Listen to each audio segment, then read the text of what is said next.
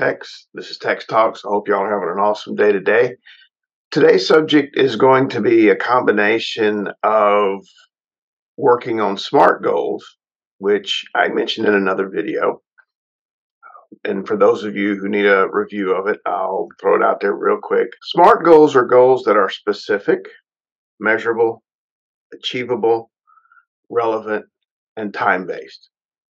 Now, let's jump right into parenting skills. What? Wait, you know, how do you how do you how do you go from this to that? Smart goals was a talk about being able to pick goals in your life that let you know what it is you're achieving is reachable, doable when you've actually achieved it so that you can then reset, get a different goal, do something. A lot of times we set goals that are not specific, they're vague. People walk in and say, I want to be happy.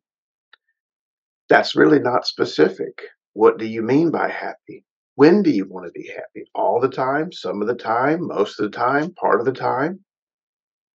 What does it mean to be happy?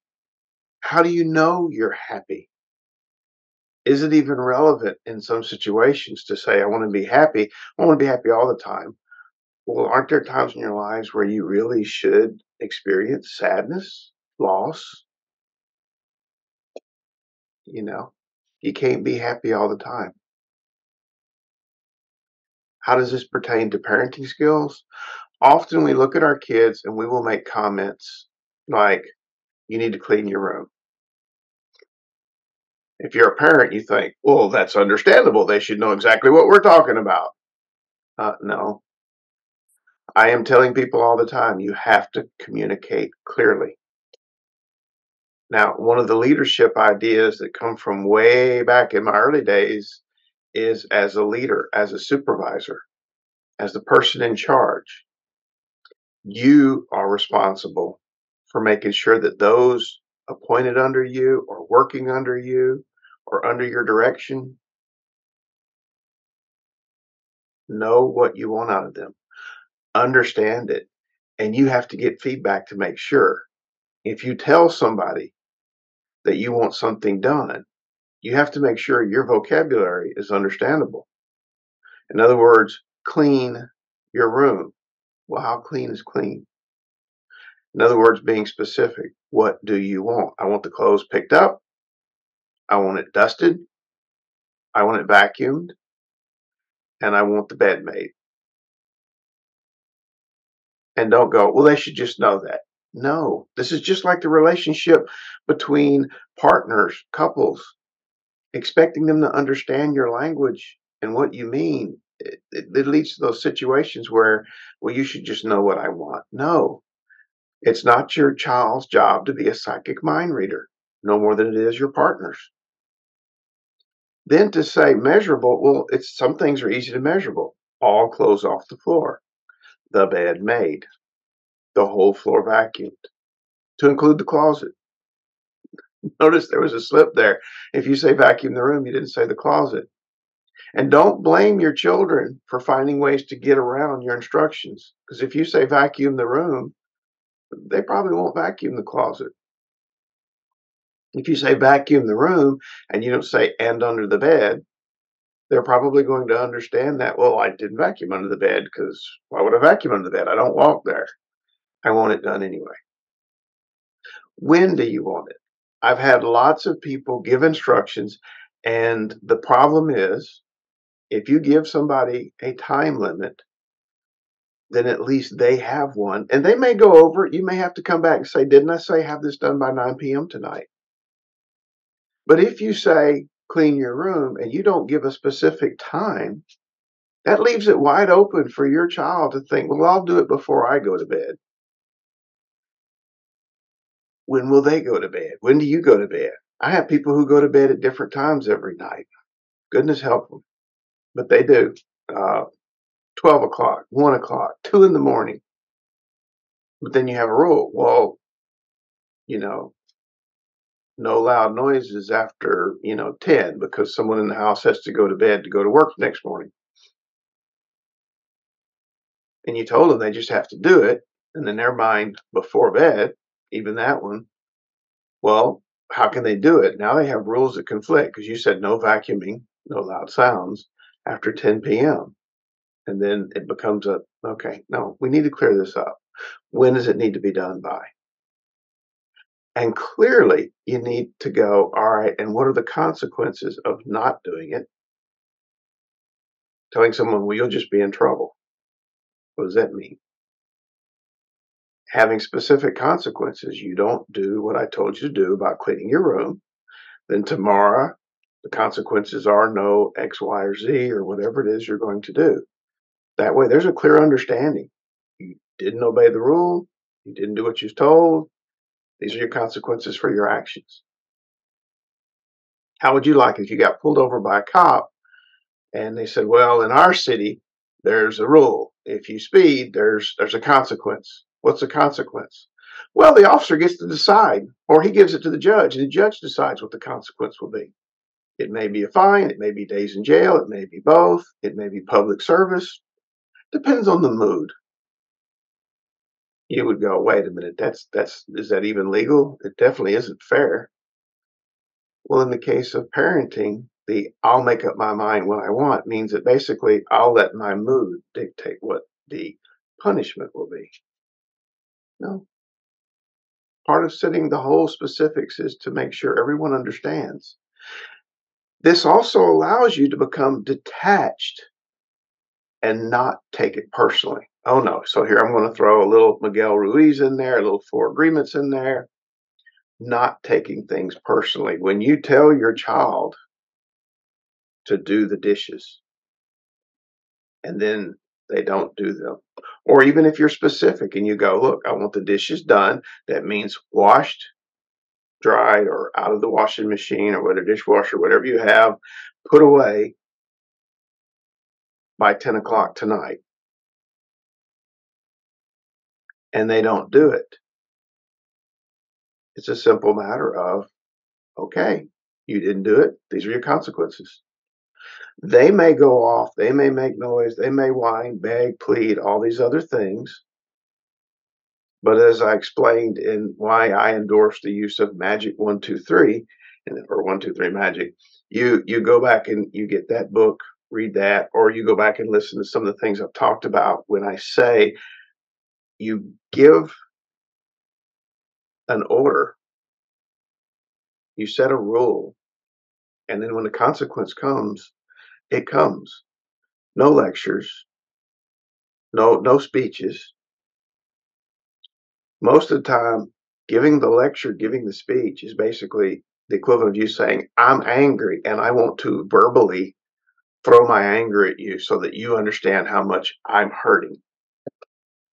Think about that. Is that really how you want your child to be?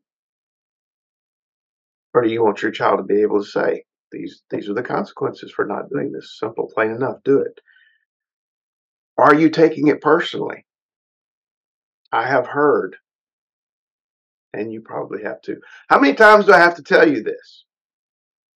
Of course, now if somebody told me that, the smart ass in me would come out and say, uh, either till it gets done or you get tired of telling me. which is an honest answer, of which you're going to get mad at. Don't be a smart ass. Don't ask dumb questions. Lectures like, haven't I told you a thousand times before? Why can't you do this? Why don't you listen to me? Oh, there's the key. Feeling that if you tell your kids to do something and they don't do it, they didn't listen to you. And then if they don't listen to you, then they don't respect you. So it's your hurt feelings. And you go, well, my children, they have to respect me. Um, no, they don't. Respect is earned. In fact, it sounds more like you want your children to fear you. Oh, you don't? then why would you shout at them? Why would you lecture them? Why would you shame them? Why would you hurt them if you didn't want them to fear the consequences you're giving, which is in essence saying to fear you? So you want to rule by fear. don't be angry when the uh, peasants rebel. Thing is, is if you rule by fear, one day you won't have fear over them. Or worse yet, you'll always have fear over them. And so will everybody else. Do you want your child growing up learning that they need to fear the most powerful person, succumb to their wishes, and give them what they want. Is that the kind of child you want? One who just can't stand up, is afraid of the consequences, was taught that the bigger, stronger, powerful person is always the one who's right. Didn't think so. And if you do, there's something else going on here. So, with those thoughts in mind, giving them the consequences and just being point blank, saying, "Look, this is this is what I said. This is what happens." Then you don't have to get angry and you don't have to build all that animosity up and you don't have to take it personally when people don't do their jobs. Being the supervisor means Okay, did I did was I clear? Going back and visiting the situation yourself, going, was I clear? Did I give clear instructions? Did I give clear instructions on not only what to do, how it should be done, when it should be done by, and what are the consequences if you don't if you don't do it? Now, after you get into a, a habit of doing this, and after someone has cleaned their room a certain number of times, you don't have to always go back and give such detailed instructions. It is, though, very important to make sure that those instructions and details are understood. And then it's easier to go back later and go and question, you know, do, do you, do you remember what we talked about back then? This is what I want. This is the level of clean I expect. So again, SMART goals are not just for you to improve your life. They're also about passing on to your children or to those people that, you know, you're the guardian over and letting them know what it is they need to do to accomplish what they need to accomplish. You're teaching your child a skill, and that skill will then help them later. If you don't know SMART goals now, it might be because you didn't have SMART goals then. And who likes to learn by trial and error? And if your child asks you for clarification, that is a blessing. Do not take it personally. Do not take it as them challenging your leadership.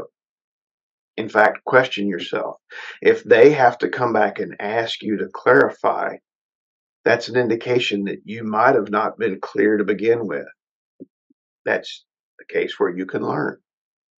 I need to be more clear. Let me make this more clear. Let me elaborate on this. Not lecture, but give them the answer they want. If they ask you, what do you mean by, you know, clean the room?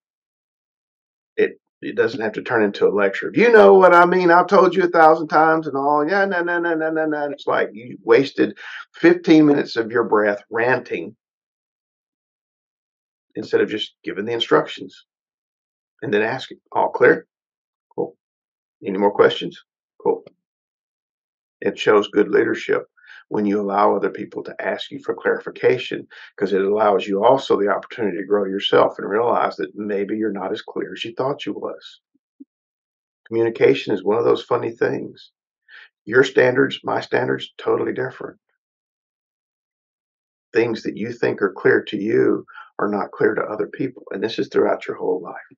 So you can take this into your broader world. It's not just about children, it's about your workplace, it's about all kinds of places. And also knowing what a good leader is allows you to find good leaders in your life. And those are the kind of people you want to work for. Those are the kind of people that you want to rally around who are going to be in charge because you know they're going to give you clear instructions. All right.